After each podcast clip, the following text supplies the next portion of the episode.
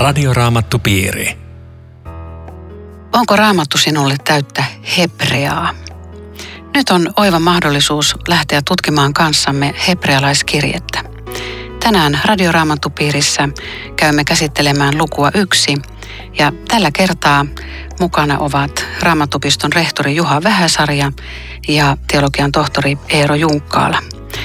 Kumpikin ovat myös kirjailijamiehiä. Eerolla on, onkohan jo yli 50 kirjaa olet No tehnyt. Ja, paljon on. niin, ja Juha, mitä kaikkea sä oot kirjoittanut? No hartauskirjoja pääasiassa, että tota, toista kymmentä ehkä jotain semmoista. Mm. Kiva, että oot mukana. Tervetuloa. Kiitoksia. Hebrealaiskirje. Jotain yleistä varmaan siitä ensin ehkä on hyvä sanoa. Joo, sä voisit sanoa, että sä oot Aino Viitanen. No just huomasin tämän sanomaan. Kiva Eero, kun sanoit. Ja tekniikasta huolehtii Aku Lundström. Minkä takia jotkut pitää hebrealaiskirjettä Uuden testamentin raskaimpana kirjeenä? Päärämaine. Niin. Onko huono maine? Huono maine. Ei, se, ei, ei tämä mikään raskas kirja ole. Ei, voisin ymmärtää, että joku pitää, mutta voi joku pitää mitä tahansa muutakin raamatun kirjaa hankalana. Mutta tämähän on hirveän antoisa. On, todella. Ja tota, mutta varmaan se perustuu siihen, että siinä niin kun kirjoittaja pikkusen olettaa, että tuntee aika syvästikin juutalaisuutta. Et se on ehkä se, joka... Niin, tai vanhaa testamenttia. Tai vanhaa testamenttia Joo. yleensä, niin tota, se voi olla ehkä, joka tässä tuntuu sitten tämmöisenä. No voiko tätä ollenkaan tutkia, jos ei tunne vanhaa testamenttia? Ilman muuta voi. Siis Raamattuhan on semmoinen, että ei tarvitse kun sen avaa, niin Jumala puhuu sieltä, mutta, mutta tietenkin vanhan testamentin tuntemuksesta on paljon hyötyä. Se on, se on ihan epäilemätöntä. Se on, se on juuri näin. Siis sehän on ihmeellistä raamatussa, että kyllähän se adaptoituu kaikkiin kulttuureihin ja kieliin ja mm, systeemeihin, että sillä on kyky niin kuin puhua, vaikka et tietäisi juuri mitään mistään. Mutta toki se sitten on vähän niin kuin kattelisi semmoista mustavalkokuvaa kaukaa, epäselvää kuvaa, jos sä et tunne sitä, sit sitä taustaa ja historiaa, että sitä värikkäämmäksi ja yksityiskohtaisemmaksi se muuttuu, kun mitä enemmän sä pääset siihen sisälle siihen maailmaan, mutta ei se, ei se edellytä sitä. No, mitä me tiedetään tämän kirjeen taustoista? Kuka mahdollisesti olisi sen kirjoittanut? Vai Joo. tiedetäänkö? Mä en tiedä, tietääköhän Juha, kuka sen on kirjoittanut. Mä, mä voin teille avata. Kerro. Olette kuulleet sanotuksi, mitä minä sanon teille. Ei vaan, huono vitsi. Tota, äh, siitähän on ollut hirveän paljon erilaisia käsityksiä. Ehkä eniten sitä on niin kuin aluksi pistetty Paavalin piikkiin, että Paavali olisi sen kirjoittaja. Mutta toisaalta sitten taas se teologia ja tyyli ja kaikki muu niin kuin on vähän erilaista kuin mitä Paavalin kirjassa muuten. Niin tota, sitten on ollut muita vaihtoehtoja, että on puhuttu Barnapaasta, joka oli tämmöinen Kyprokselta kotoisin oleva leiviläinen, eli, eli osasi kreikan ja hebrean. Ja, tota, ja tähän perustuu Septuakinnan tulkintaan. Niin, tota, niin siinä on, ja se on hienoa kreikkaa tämä kirja. Niin se edellyttää niin kuin molempien tuntemista. Et se on ollut yksi vaihtoehto. Lutteri puhuu Apolloksesta. Mä vähän tätä tutkailin, että, että mitä, mitä ehdokkaita täällä on ollut, niin oli mielenkiintoista, että Luther puhuu Apolloksesta. Ja tota, kun häntä sanotaan apostolien teossa tämmöiseksi ää, eteväksi puhujaksi, ja, joka tunsi kirjoitukset perinpohjin. Että se olisi ollut niin perusteella tämä syy, minkä takia se saattaisi olla Apollos, mutta kyllä kai se meille vähän mysteeriksi jää. Niin lopulta. siis se, joo, musta se on aika, aika selvää, että me emme tiedä, Joo. koska ne on hyviä ehdokkaita, mutta niitä löytyisi muitakin. Ja Kyllä. sekin on aika selvää, että kuulijat tiesivät. Se on aika kiinnostavaa, että näyttää siltä, että kuulijat on tiennyt, kun siellä lähetetään terveisiä ja siinä on tämmöinen tatsi, mutta se ei ole jäänyt niin kuin kirkon tietoisuuteen. Kyllä se on selvää, että se ei ole Paavalin, koska se on niin erilaista. Toisaalta voi olla, että se on ikään kuin Paavalin vanavedessä päässyt kaanoniin uimaan sisälle, koska jonkinlainen apostolius edellytettiin kaanoniin otettavilta kirjoilta. Aivan. Miksi tämä kirja on osoitettu juuri hebrealaisille? Tämä onkin hyvä kysymys, kun se, sehän ei ole, sehän on kreikkaa. ja, tota, ja sitä on mietitty, että ja sitten siinä kirjassa lähettää italialaiset terveisiä, eh, niin kuin ulkomailla asuvat italialaiset lähettää terveisiä. Eli kuvitellaan sen pohjalta, että tämä olisi Rooman seurakunnalle kirjoitettu kirje lopulta. Ehkä siellä jollekin osalle, jolle tämä ajatusmaailma oli tuttua, tai sitten koko seurakunnalle. Mutta tämäkin on vähän, vähän auki oleva. Itse asiassahan, tämä, siis hebrealaiskirjastahan on niin kuin epäselvää sekin, että oliko se edes kirje. Vai oliko se saarna? Niin tarkkaan ottaen se ei ole kirje, Niin, mutta kyllä niin. se, se on pantu vähän niin kuin kirjeen muotoon sen Niin. takia, että silloin se lopputervehdys. Niin lopputervehdykset Joo. on niin kirjeessä, mutta alussahan ei ole Joo. niitä normaaleja tervehdyksiä ja muita, mitä kirjeissä on. Että, että, että ensinnäkin ne on äh, epäilty sitä, että se olisi Paavalin kirjoittama ja sitten on epäilty sitä, että se olisi kirje yleensä. Että tota, mutta nämä, nämähän on sinänsä siis, äh, ei ole niin oleellisia asioita, Joo. mutta, mutta mielenkiintoisia. Niin, ehkä toi hebrealaisille viittaa sitä, että ainakin se on ollut juutalaisille, siis hellenisti juutalaisille tähdätty, koska edellytetään se vanhan testamentin tuntemus. Joo, näin. No onko meillä ylipäätänsä mitään tietoa tästä kirjoittamistilanteesta, missä tämä on syntynyt? No sitä arvellaan siis ajankohtaa, että, että se olisi toisen sukupolven kristityille, ei ihan ensimmäisen, mutta toisaalta temppeli on saattanut olla vielä pystyssä, kun uhreista puhutaan, joka tarkoittaa sitten ennen vuotta 70. Joo. Että se menisi näin ollen jonnekin 60-luvulle, mutta varmuutta tämmöisestä ei ole, niin kuin ei yleensäkään nämä raamatun kirjoittamisajat on mitenkään kiveen hakattuja. Nyt ennen kuin lähdetään tuohon lukuun yksi, niin jos näin yleisesti kysyn, niin mitkä on tämän kirjeen avainteemat? Mihin tämä hebrealaiskirje keskittyy? Tota, ehkä voisi sanoa, että yleisellä tasolla tähän Jeesuksen sijaiskärsimykseen ja uhriin, jonka hän antoi itsessään meidän puolestamme, että se on varmaan se ydin, ydinteema ja se, että tämä uusi liitto on parempi kuin vanha liitto. Et jos ihan lyhyesti sanoo, niin varmaan tässä se kärki on. Joo, hyväksyn selityksen. Kiitos. Tuossa on nyt neljä ensimmäistä jaetta ladattu täyteen monenlaista. Mä luen ne neljä jaetta ja lähdetään sitten siihen, siihen sisälle. Monet kerrat ja monin tavoin Jumala muinoin puhui isillemme profeettojen suulla. Mutta näinä viimeisinä aikoina hän on puhunut meille pojassaan, jonka hän on pannut kaiken perilliseksi ja jonka välityksellä hän myös on luonut maailmat. Poika on Jumalan sädehtivä kirkkaus, hänen olemuksensa kuva ja hän ylläpitää kaikkea olemassa olevaa sanansa voimalla. Toimitettuaan puhdistuksen synneistä, hän on asettunut korkeuksissa istuimelleen majesteetin oikealle puolelle. Näin hänestä on tullut enkeleitä suurempi, yhtä lailla kuin hänen saamansa nimi on enkelien nimiä ylhäisempi. Lähdetään nyt ihan tuosta jakeesta yksi. Kuka on profeetta? niin, Jumala puhunut isillemme profeettojen kautta, niin se ihan selvästi tarkoittaa tietenkin vanhan testamentin profeettoja. Eli siis äh, Jumalan ilmoitus on annettu kansalle vanhan testamentin kautta. Tämä voitaisiin sanoa näinkin, että, että vanha testamentti on Jumalan sanaa. Tämä ensimmäinen ja vakuuttaa sen. Mm. Profeetta on siis henkilö, joka välittää Jumalan viestin tiettyyn tilanteeseen. Mutta tässä ei mikä tahansa profeetta, vaan nä- minusta nämä on nimenomaan tässä Joo, vanhan testamentin profeetat. kyllä. Se on semmoinen profetian lahja ja muu on eri asia. Joo, totta. No, viimeisenä aikoina Jumala on puhunut pojassaan, jonka hän on pannut kaiken perilliseksi ja jonka välityksellä hän on luonut maailmat. Mitä tästä jakesta avautuu? No toi on ainakin kiinnostavaa toi viimeisenä aikoina, koska, Mm. koska siitä on 2000 vuotta ja edelleen on viimeiset ajat menossa, että aika pitkät viimeiset ajat. Mutta tämä raamatullinen ajattelu juuri, että viimeiset ajat alkoi Jeesuksesta. Aivan, että et sitä kun näillä saatetaan vähän mässäillä väärälläkin tavalla, niin kyllähän kaikkina aikoina ihmiset on, Luther ajatteli, että nyt eletään viimeisiä aikoja, ja monet muut on ajatellut, että ne lopun ajat todellakin alkoi siitä, siitä Jeesuksen täällä olosta ja taivaaseen nousemisen jälkeen. Mulla kiinnitti huomiota tämä maailmat. Ja siis mitä kaikkia maailmoja. Onko meillä nyt tuolla avaruudessa muita, muita maailmoja? Niin, miksi tämä on monikossa? Tämähän Mä, on mä, vähän maailman. mä, mä en siis tiedä, mutta mä vähän luulen, että se on sama kuin taivas ja taivaat. Käytetään ihan, ihan ristiin, Mm. eikä siltä kummassa kautta kantaa paljon kuin niitä on. Eli siis, että se on tämmöinen ihan vain, tarkoittaa kaikki, kaiken mahdollisen. Näin, näin mä kuvittelisin, että se olisi. Joo. Että ei tässä pohdita, että kuinka monta maailmaa on olemassa. Näin, näin mäkin ajattelen, vaikka, vaikka vanhassa gospel-biisissä, oliko se Larry Norman vai kuka laulaa, että Että jos, tota, jos maailmoja on muuallakin, niin Jeesus on lunastanut myöskin heidät.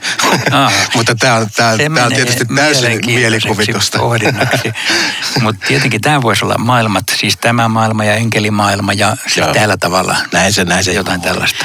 Tätä se varmaan täytyy olla, koska Joo, meille kyllä. tulee tässä tämä enkelikysymys sitten hieman edempänä esille. Nyt tässä yhteydessä mä haluaisin kysyä, mm, useasti puhutaan yleisestä ja erityisestä ilmoituksesta.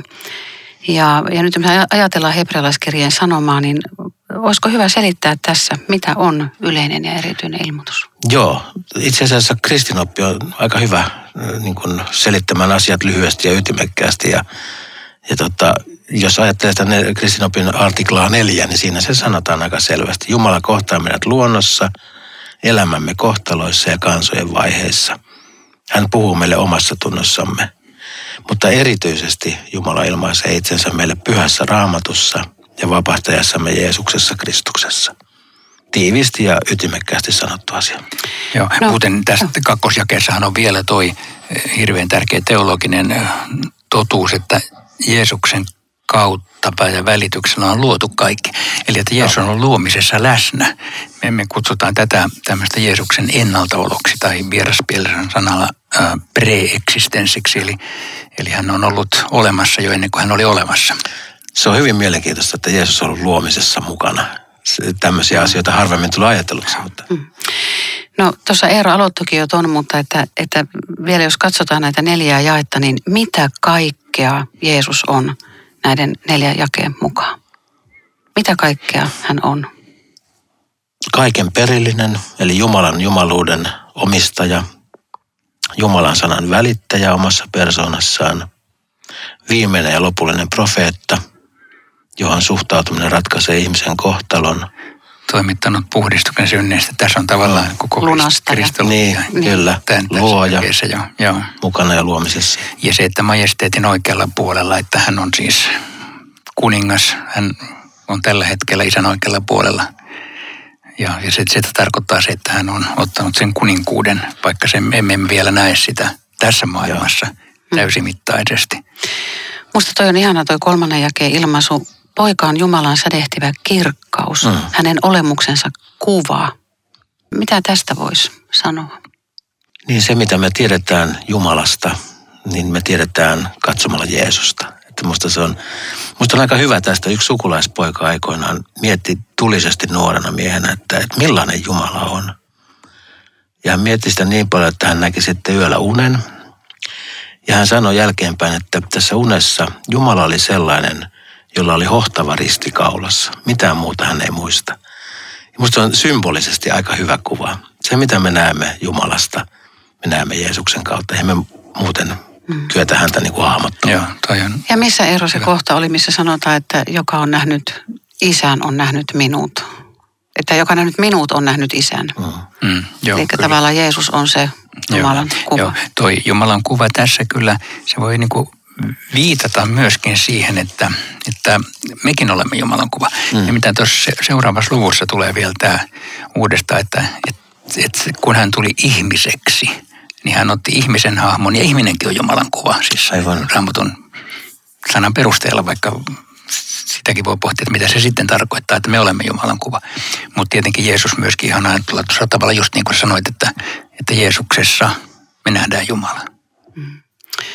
Voisiko ajatella, että se ihmisen Jumalan kuvana oleminen on muutakin kuin tämmöinen ulkoinen hapitus? No sitä se nimenomaan ei ole. Niin, vaan, vaan, vaan että jotain pyhää henkeä meidän sisällä.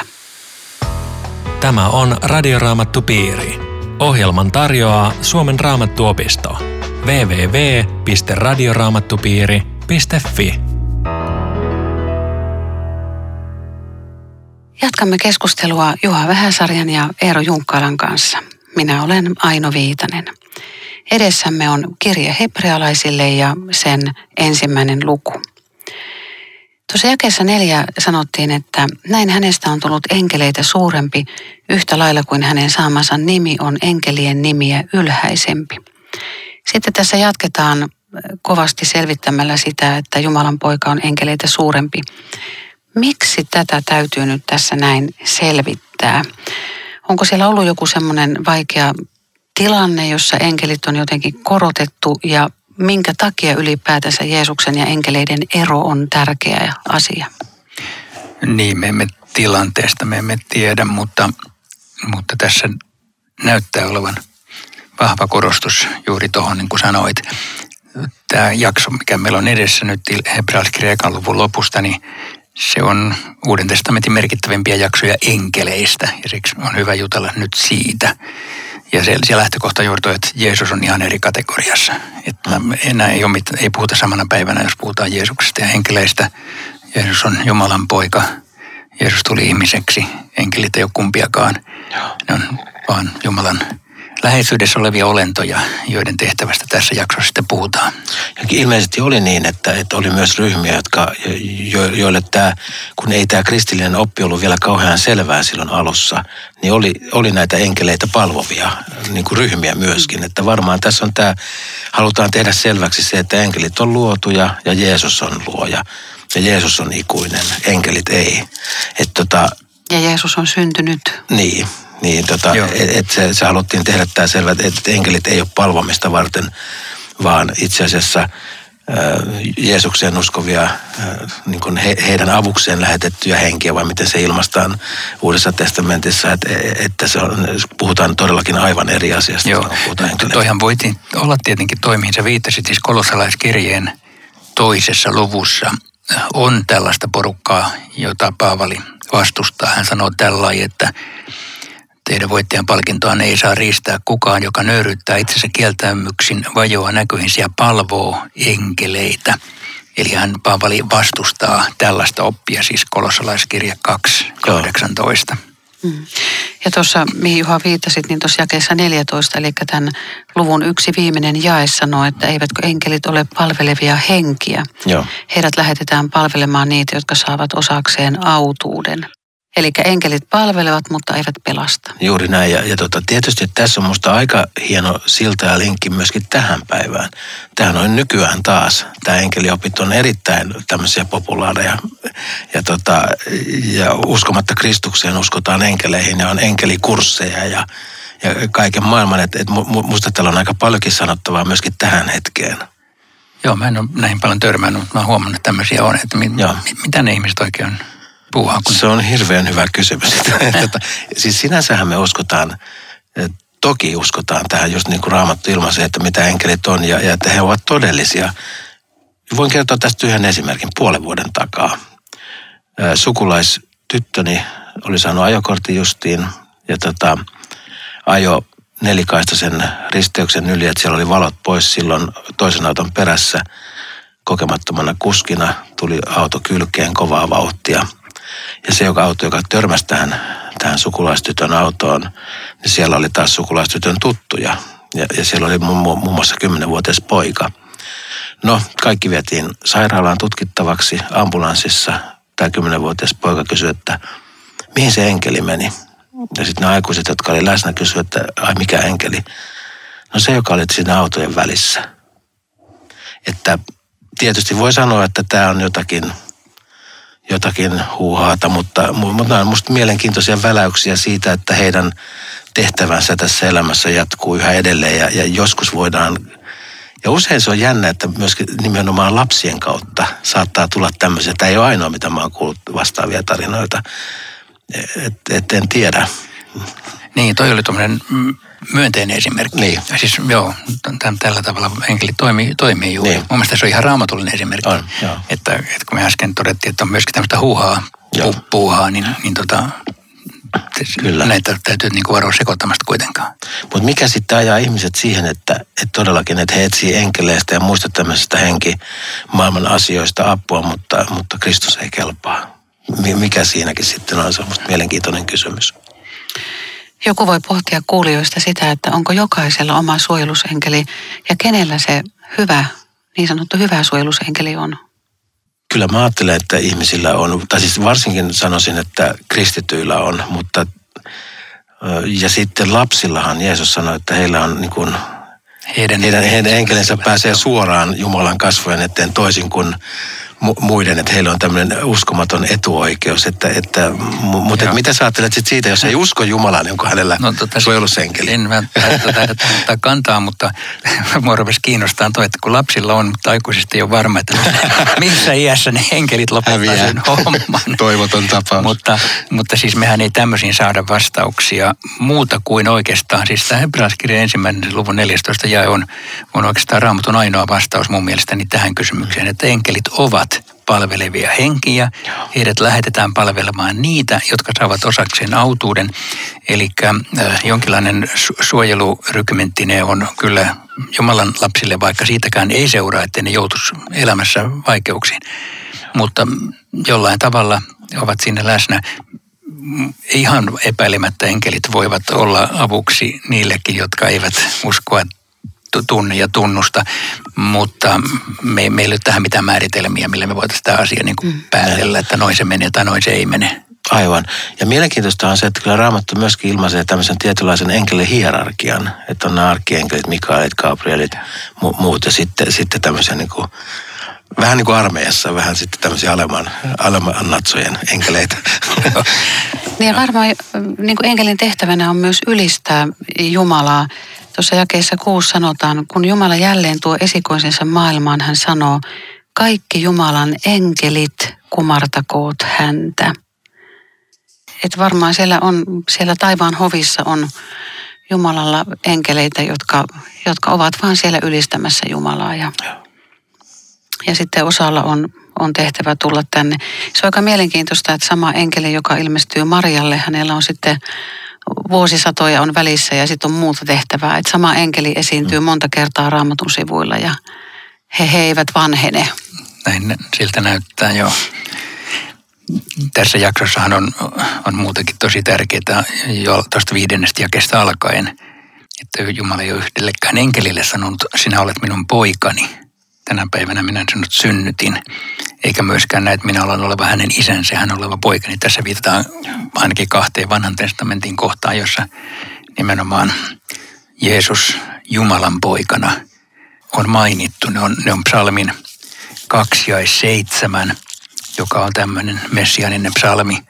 Sinä olet minun poikani tänä päivänä, minä sinut synnytin, se on oikeastaan suora lainaus sieltä, mutta sitten se viittaa myöskin toisen Samuelin kirjan seitsemänteen lukuun – jakeeseen 14, jossa Daavidille sanotaan, että Jumala sanoi, että minä olen hänelle isä hän on oleva minulle poika, joka viittaa sitten Jumalan poikaan siis kaukaisessa tulevaisuudessa.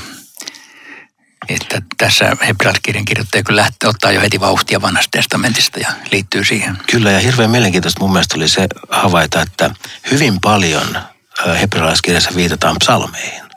Että se on erittäin vahvasti esillä tässä ensimmäisessä luvussakin jo niin kuin moneen moneen psalmiin niin kuin viitataan näissä. Joo, että tässä voisi jopa yrittää kun ymmärtää, että miten varhaiskristityt luki vanhaa testamenttia. Että ne luki sitä nimenomaan Jeesuksesta käsin. Aivan. Eli semmoisetkin kohdat, joita me ei osattaisi liittää Jeesukseen, niin nämä ihan surutta pamauttaa toita. No selitä Eero vielä ihan, ihan tota, suomeksi ja yksinkertaisesti, että mitä tarkoittaa se, että me luemme vanhan testamentin kertomuksia Kristuksesta käsin? Niin, mä sitä, sitä sanoin, että se Jeesus löytyy sieltä monilla eri tavoilla. Ja nyt hebrealaiskirja on yksi. Me löydetään tässä niin kuin monta eri tapaa tässä kirjassakin, miten Jeesus siellä ikään kuin tulee vastaan. Nämä tämmöiset profetiat on yksi, mutta sitten tämmöinen niin kuin tuore ilmoitus hän, kuka hän on ja sitten tulee, jatkossa me törmätään siihen esikuvallisuuteen. Se tulee lähinnä kolmannessa luvussa, alkaa tulla tätä tämmöistä niin sanottua typologista tulkintaa, että siellä on tämmöisiä ennakkokuvia Jeesuksesta. Että hyvin monilla eri tavoilla Jeesus tulee sieltä vastaan. Ja just hebrealaiskirja on erinomainen avain tähän asiaan, että tällä tavalla muun muassa, kattokaa, mm. kattokaa miten varhais kristityt tulkitsi vanhaa testamenttia. Ja toki sitten kun tullaan näihin, näihin tota uhripalveluksiin, mitä hebrealaiskirjassakin tätä Jeesus uhrina, lopullisena, täydellisenä, viimeisenä uhrina, Eli sitä kautta niin kun, niin kun Jeesus antaa uuden tulkinnan ikään kuin näille vanhan testamentin muun muassa uhripalvelukselle, että sitä ei enää tarvita, kun tuli tämä täydellinen uhri meidän puolestamme. Että, että sillä lailla katsotaan vanhaa testamenttia Kristuksen läpi. No nyt ei voinut välttyä, kun mä luin tuosta jakeesta 11 tuonne loppuun. Siinä puhutaan ikään kuin, no en tiedä maapallosta, mutta siis tämä luonnonsuojelu ja saastuminen on nyt kovasti esillä, niin tässä sanotaan jakessa 10, että sinä Herra laskit alussa maan perustukset, sinun kättesi työt ovat taivaat, ne katoavat, mutta sinä pysyt, ne kaikki kuluvat kuin vaate, sinä käärit ne kokoin kuin päällysviitan, ne vaihdetaan niin kuin vaate, mutta sinä olet iäti sama, sinun vuotesi eivät lopu. Voiko tästä nyt tehdä mitään tulkintaa, että että, että mitä tapahtuu. Miten niin vaihdetaan niin kuin vaate. Siis uudistetaanko tätä maapalloa tai luontoa. Mitä, mitä tällä tarkoitetaan, että vaihdetaan vaatetta? Kyllä mun mielestä tämä on ihan, ihan selkeä tämmöinen, tämmöinen tulevaisuuden visio, mistä Matteus 24 ja muut puhuu. En mä tiedä. Siis miten, miten missä mielessä? Siinä mielessä, että, että, tota, että lopun aikoina kaikki kuluvat niin kuin vaateet. Vanha maailma ikään kuin kuluu loppuun, saastuu, vedet saastuu, metsät saastuu ja niin edelleen. Siis eihän, eihän raamatussa luvata mitään kauhean kaunista niin kuin päätöstä tälle maailmalle. Ja sitten luodaan uudet taivaat ja uusi maa. Vanha kääritään kokoon, kun päällysviitta vaihdetaan kuin vaate. Voiko ajatella näin? Niin. Vai meneekö nyt liian kauas? se on siinä ja siinä.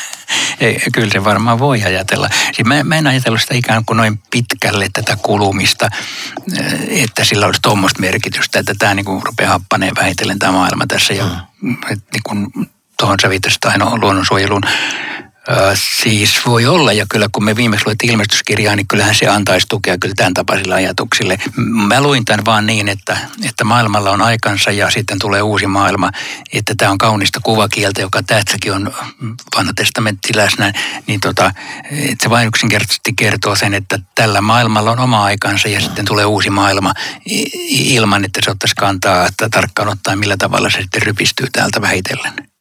Mutta hei, ennen kuin me lopetetaan, niin mun mielestä pitää viitata jakeeseen kahdeksan, jossa sanotaan pojasta, että hän on Jumala. Tässä sanotaan, että Jeesus on Jumala ja se on selvästi sanottu siellä täällä raamatonsa, että joku pohtii sitä, että missä raamattu selvästi sanoo, että Jeesus on Jumala. Niin muun muassa hebrealaiskirjan ensimmäisen luvun jakeessa kahdeksan. Pojasta hän sanoo, että hän on Jumala. Aivan. Radioraamattu piiri. Kiitos mielenkiintoisesta keskustelusta ja kiitos kaikille kuulijoille mukana olosta. Rukoiletko Juha tähän loppurukouksen? Herra Jeesus, kiitos siitä, että sinä olet meidän kanssa, kun, me luemme sanaa ja yritämme sitä tulkita. Herra, anna kaiken sen, mikä on totta ja oikeaa ja hyvää jäädä mieleen. Anna sen, mikä jotain muuta unohtua. Kiitos, että saadaan tällä tavalla vapaasti, kenenkään estämättä tutkia sanasi ja pohtia sen syvyyksiä. Jeesuksen nimessä. Amen. Nyt kun aloitimme uuden kirjeen tutkimisen, niin nyt on myös hyvä aika perustaa uusi radioraamattu piiri. Perusta muutaman ystäväsi kanssa sellainen ja, ja laita tietoa siitä tulemaan tänne meille osoitteella Suomen raamattupiston säätiö, postilukero 15 02701 Kauniainen tai sähköpostilla aino.viitanen at sro.fi. Muistathan myös, että Radioraamattupiiri-ohjelmat löytyvät nykyisin myös Spotify-palvelusta. Lukuopaskin on kirjoitettu, että sen voi hankkia. Yes, Eerolta on ilmestynyt uusi opas. Palataan viikon kuluttua. Hei! Radioraamattupiiri. www.radioraamattupiiri.fi